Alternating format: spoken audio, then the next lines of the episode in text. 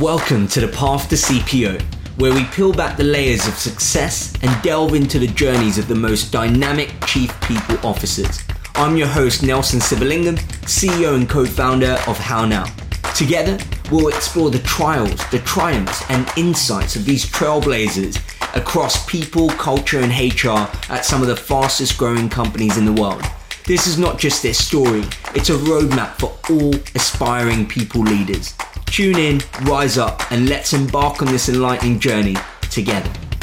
Deborah, welcome to the show. Thanks for joining us. Thank you so much. No problem. Deborah, I want to start with your journey and your story. What has your career journey been like to becoming a chief people officer? Well, I started out my career um, working in marketing and advertising. I really wanted to be the first woman president of the United States, which still could happen. Um, but I, I really wanted to um, have a role where you could have an outsized impact, and I thought that that was really through politics. But then I realized it wasn't what the president said; it's what the media said the president said.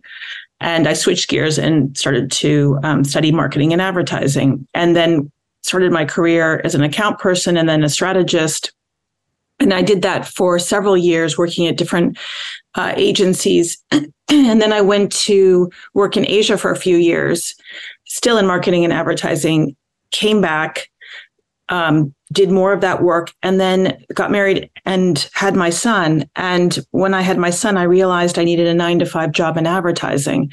And they and I called every recruiter I knew in town, and they said, uh, what do you want to do? And I said, I need a nine to five job. And they said, a nine to five job in advertising.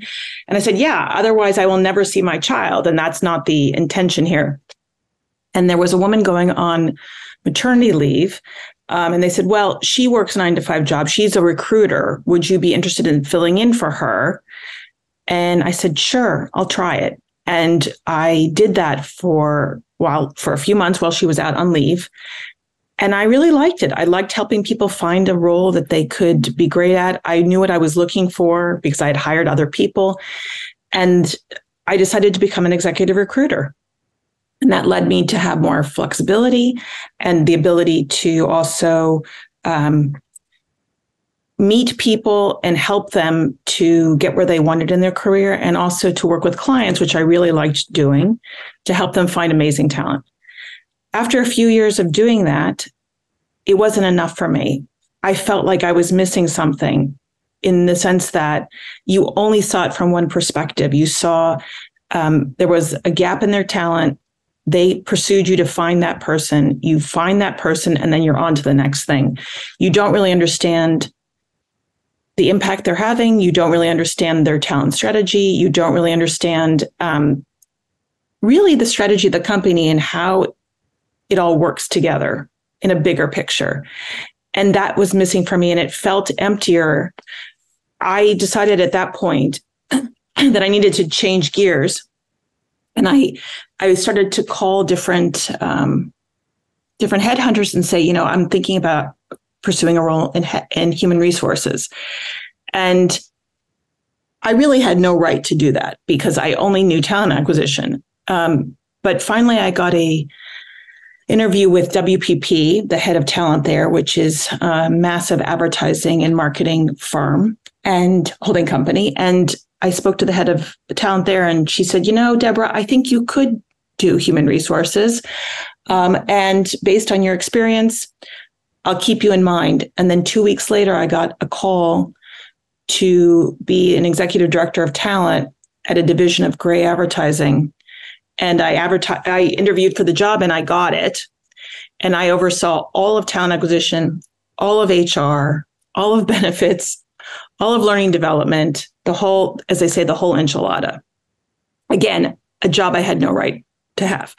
But what I what I did was endeared myself to my team to say there are pieces of this that I know really well and there are pieces I know nothing and you're I really want you to reverse mentor me and that is how I became a chief people officer because the next role that I got, that was the actual title, and I became the. Um, I've now had several chief people officer yeah. roles in in the interim.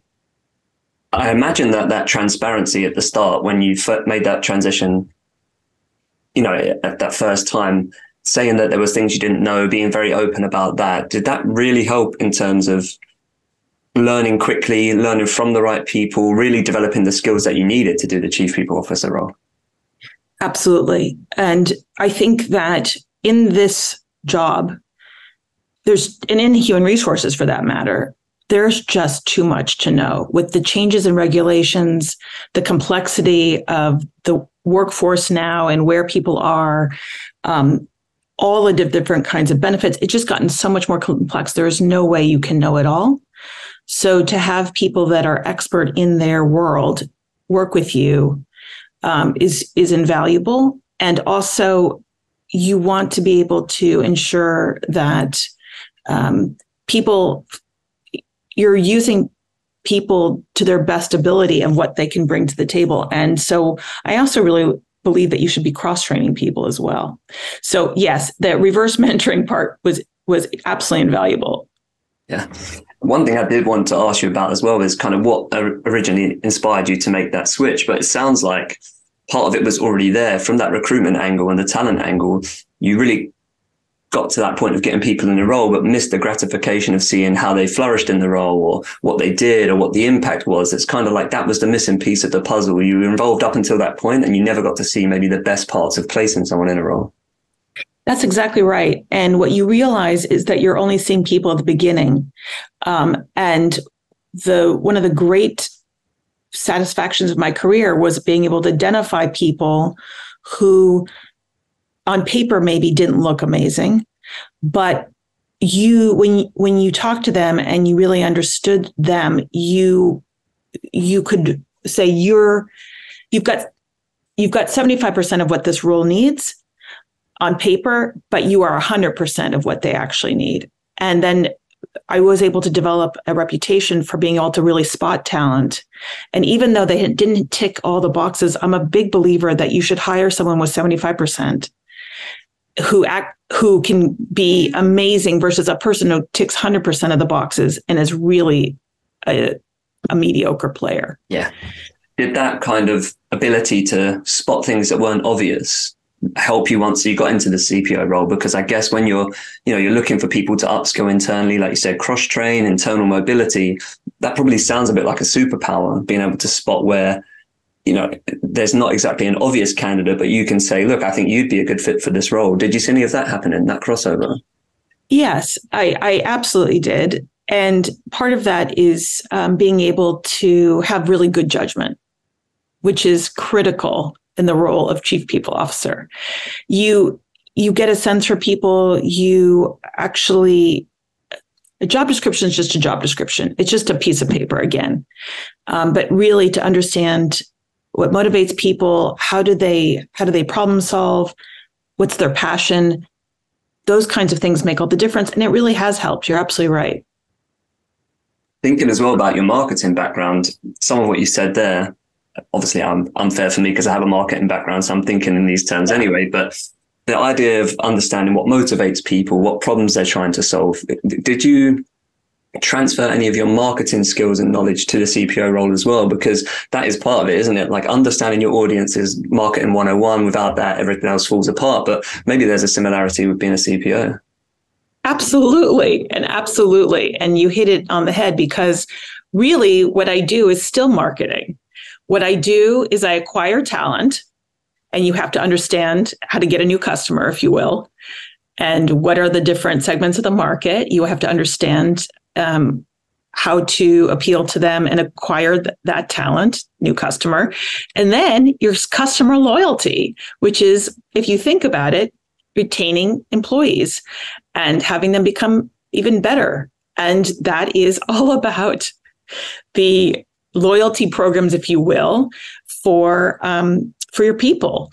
And when you think about your um, your talent as your customers, it changes everything.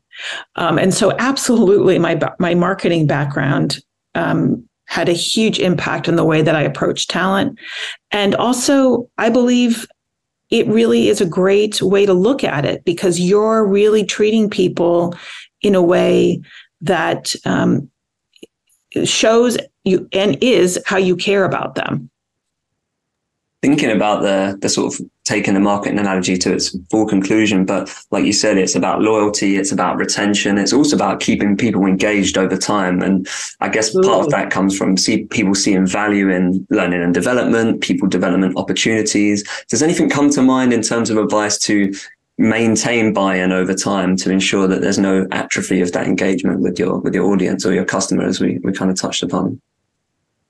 Yeah, I mean, I think one of the things that I'm I really pride myself on is being able to introduce innovative benefits that really um, help people to stay and do their best work.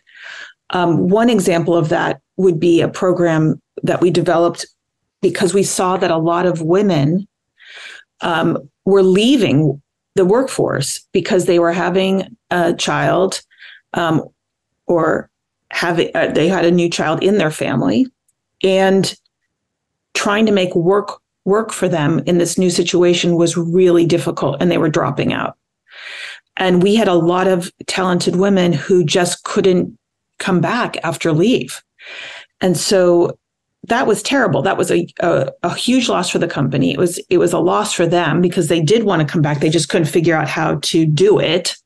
So we developed a program called Fourth Trimester, and in that program, when a new parent was coming back to work, we assigned them a coach who worked with them and uh, their manager to help navigate the tricky moments of coming back into the workforce.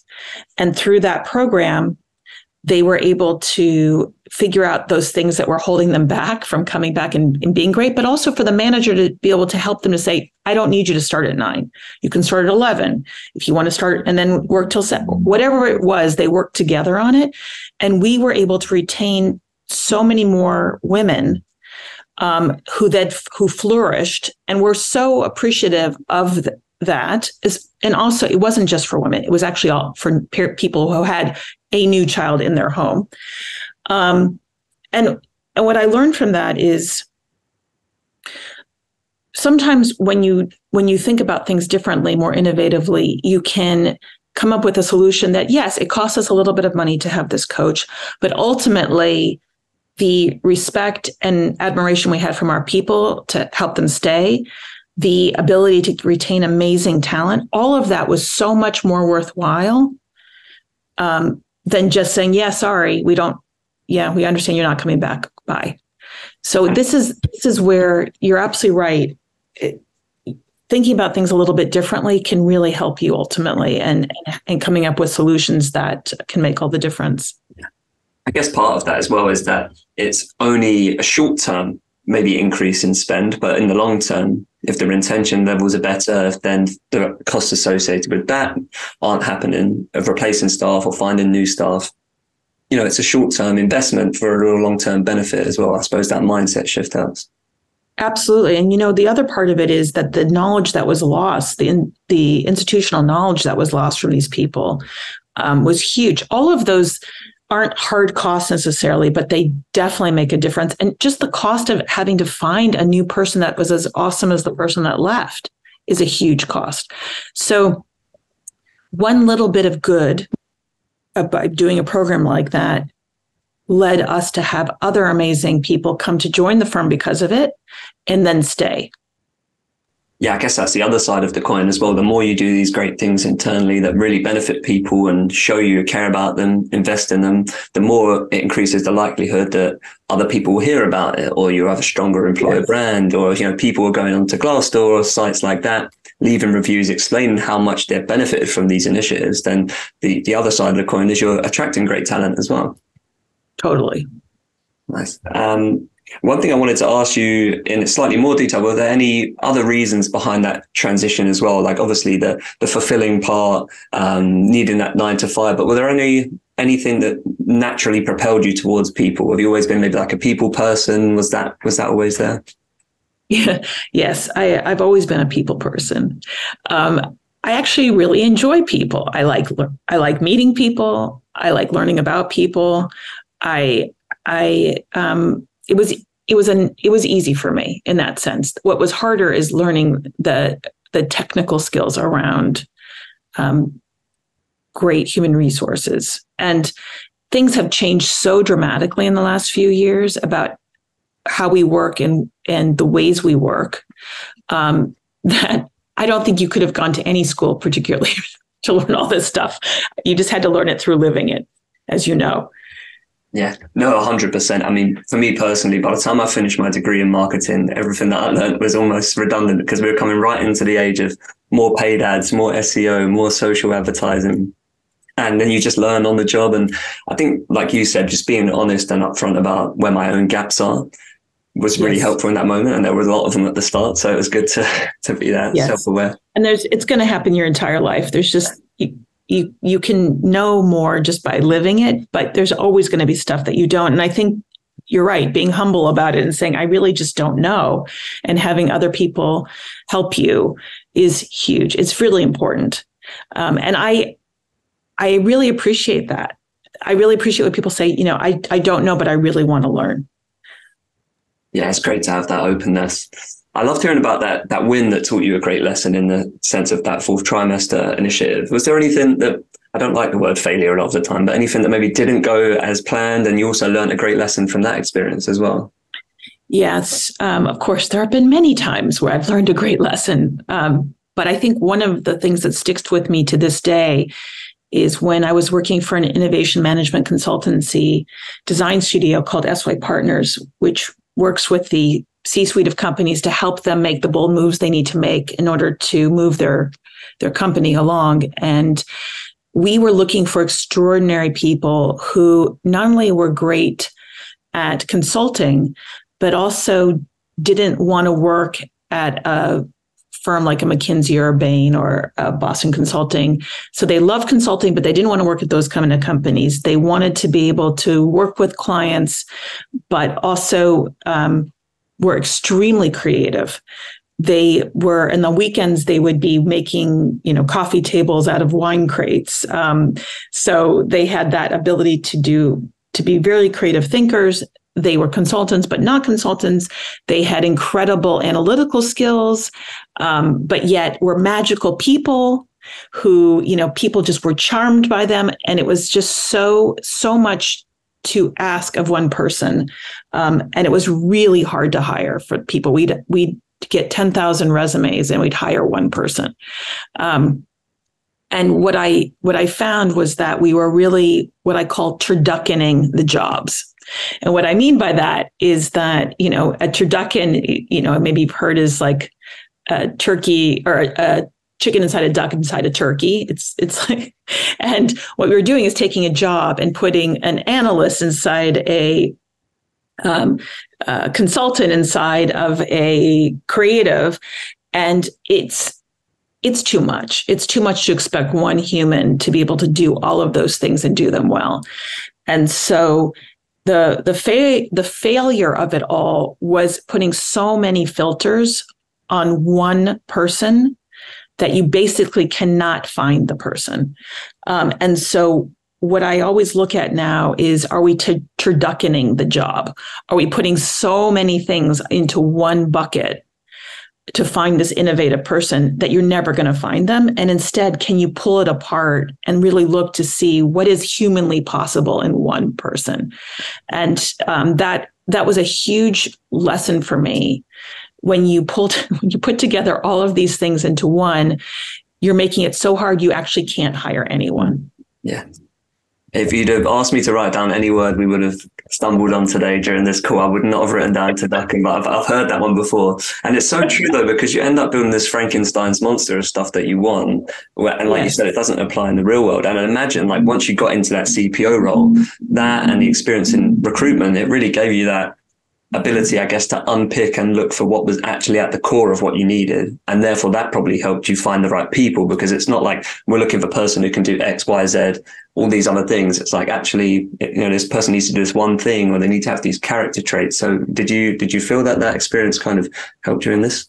Yes, it did. And I, and I, now I really do think about what is the human who's going to take this job or who is the human that's going to take this job um, and what is really what is really important for this role versus what is, you know, um, nice to have. And that's true of any job. But I think sometimes people are like, well, we can only hire one person, but we need really three people. It would be three people normally, but one person needs to do this job. And you're just making it so that this person can succeed. Yeah, sometimes it's not I guess the mindset, if you think about skill building instead, is maybe it doesn't need to be one person. You actually say, well, these are the skills we need in the team. And therefore, you know, like you said, maybe those people with the side hustle, this person on the side loves graphic design and maybe we're lacking design skills. And maybe that person wants to formalize it and upskill in a way. And maybe this person actually has a real knack for writing and they could fill in the PR side of, of maybe a role. So maybe splitting it out and thinking on a skills basis. Would, would you say that's fair as well? Yeah, no, true. Absolutely. Moving on slightly, I just wanted to say, ask you about your most recent experience. So you've been at um, Astound Commerce for about eight months, nine months now, isn't it? I believe. And I'd love to know kind of what your first steps were when you got into the role. Like if someone is a CPO joining a company, where should they start? How did you start? And, and what was your experience? Well, it's been a great it's going to been a great eight months um, at astound and one of the challenges that we have is we have um, hundreds of people in Ukraine. We have people all over the rest of the world. Um, we um, we work in helping clients to um, develop their e-commerce. Um, and what I've found is that in some ways we are a very sophisticated um, company that's been around for 20 some odd years. And in other ways, we're like a startup. we we don't have some of the things that you would expect at this point in our journey. So one of the things that I have been focused on is to really understand what are the things that we need to really develop at this at this time. One of them is um, being able to have a more streamlined approach to performance management. Um, that was something that became very clear. We had a lot of different ways of doing things around the world which made it very complicated to operate. How do we streamline that? Another thing that um, I've been really focused on since I've been here is to make sure that the people that we have um, are able to do their best work. So, meaning that to give them more flexibility. So, um, working from different places, being able to be safe because of the war in Ukraine, um, ensuring that um, we have good backup plans if people aren't able to do what they need to do, and so that so that our operation is seamless. And then also just making sure that from an L and D perspective, that as the as things evolve so quickly, that our technical skills are second to none for our people and that they have the access to learning and development at any time to be able to get to the next level pursue areas that they're interested in and just um, ensure that they're able to to become a even better version of who they are today at work hearing you mention those things, they all feel personally things I would buy into quite easily, right? You're like looking at the context of the organization, maybe looking at what's missing. So therefore we can have maybe some immediate impact uh, developing skills to keep up with the pace of change. They all seem like things people can get behind quite easily. And did you find that when you came in and said these are the priority areas or this is the you know early things we want to do? Did you find that people bought in quite easily to to the ideas? Yes, I think that they've been wanting them for a very long time, and it, it seems like now is the right time. Were there any people in particular that you worked with early on? You know, like I know a lot of the time people maybe ask who's who's the first port of call, which departments should I work with? Which job roles should I kind of try and align myself with? Or especially during that problem diagnosis part. But were there any people in particular you found really useful to lean on as you joined the company? Yes. I mean, there are many, but I think the most important thing is to really go far and wide when you're first joining. It's not just about the senior people, it's about talking to people in all kinds of roles, in all levels, and making sure that you're really understanding it from a multitude of different perspectives of, of, about what's going on. And so that those first, you know, couple of weeks particularly was just um, having a lot of um, having a lot of dates, if you will, and um, learning about the people and they um, and making sure that you had a really good grasp of what's working, what's not working, and I have to say, that the people are some of the kindest and smartest people I've worked with. And I feel so luck- lucky to be there and deeply, deeply helpful to me in order to understand the things that I should be focusing on um, in my first few months there. That's really awesome to hear. I think you nailed it earlier when you said, you know, if we were thinking about like a marketer, we think who are customers, and there's people all across the business who are our customers in different ways. So building that personal bond and understanding what motivates them, what their problems are early on, I'm, I'm sure it stood you in in amazing stead. And it's cool to hear that you know, you've got a really good culture there. And I guess if it felt that way, it probably felt that way quite quickly as well, which is which is nice.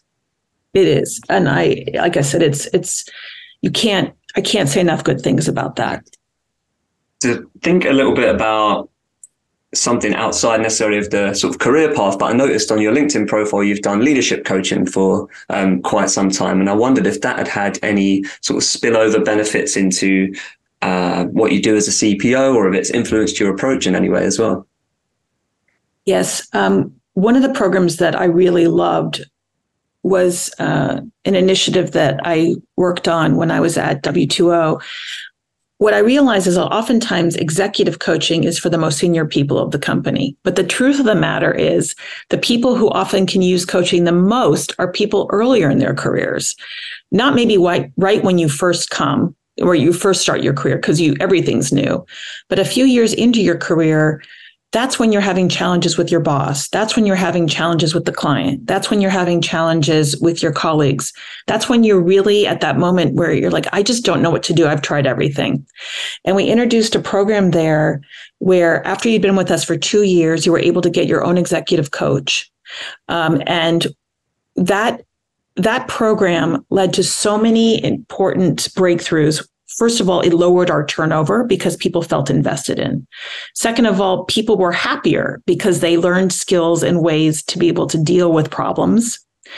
Um, and third, we were able to teach good behaviors and or ways of working so that that influenced other people and how they responded to and had knock-on effects. So I can't say enough good things about coaching at more junior levels with executive coaches and how that can, even though it's an investment you make, it paid dividends in every which way, it was invaluable to our people. And it's a program that, that they still continue to use today.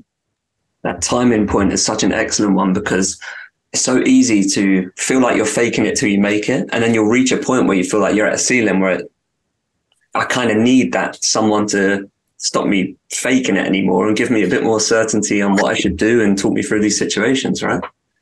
I hate to break it to you, you're faking it always. Okay. Forever. No one's found me out so far, though. I'm about 10 yes, years. well, I, I have to say, maybe you're good at hiding it, but I think yeah. the truth of the matter is there's especially right now where there's so many things going on in the world that we can't really draw upon past the past so easily. We're all kind of faking it until we make it and using the best uh, information we have and make trying to do the best we can. Um, it never ends. The imposter syndrome never ends, and maybe yeah. that's good. Maybe that's good because it makes you keep working to to be better. Yeah. No, it's true. My dad, even up to when he retired, he, he used to make a joke like, uh, "When I grow up, I still don't know what I want to be when I grow up." And yes, it's, exactly. It's the other side of the coin. You're faking it till you make it, and you also never, most of the time, know where you're going and what you want to do. So yeah, well, you you get better because you have perspective, and I think that's something that you that can only happen after years and years of doing something. But um, I I used to think, oh no, it's just me, the imposter syndrome, but actually. I think it's pretty widespread. Yeah, hundred percent. Whether you admit it or not. Yeah, every everyone you speak to, whether they're right at the start of their career, whether they're CEOs of companies, like they're all so. It's nice because people are so open about it these days about where they feel like maybe they'll feel like that imposter. Yeah. Well, we're all very uneven. So yeah. there's things we do that were amazing and there's things that we're not as amazing at. And I think knowing that about yourself and how to reach out for help for those areas that are not as strong.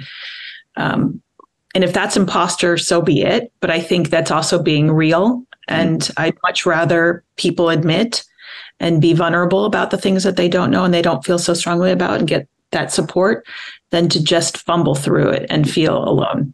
Yeah, we've mentioned a few times sort of vulnerability, self awareness, having that perspective as being a great skill for people in a CPO role. But I was curious about are there any other qualities you think really are necessary if you're going to be a great CPO and how have you kind of built them?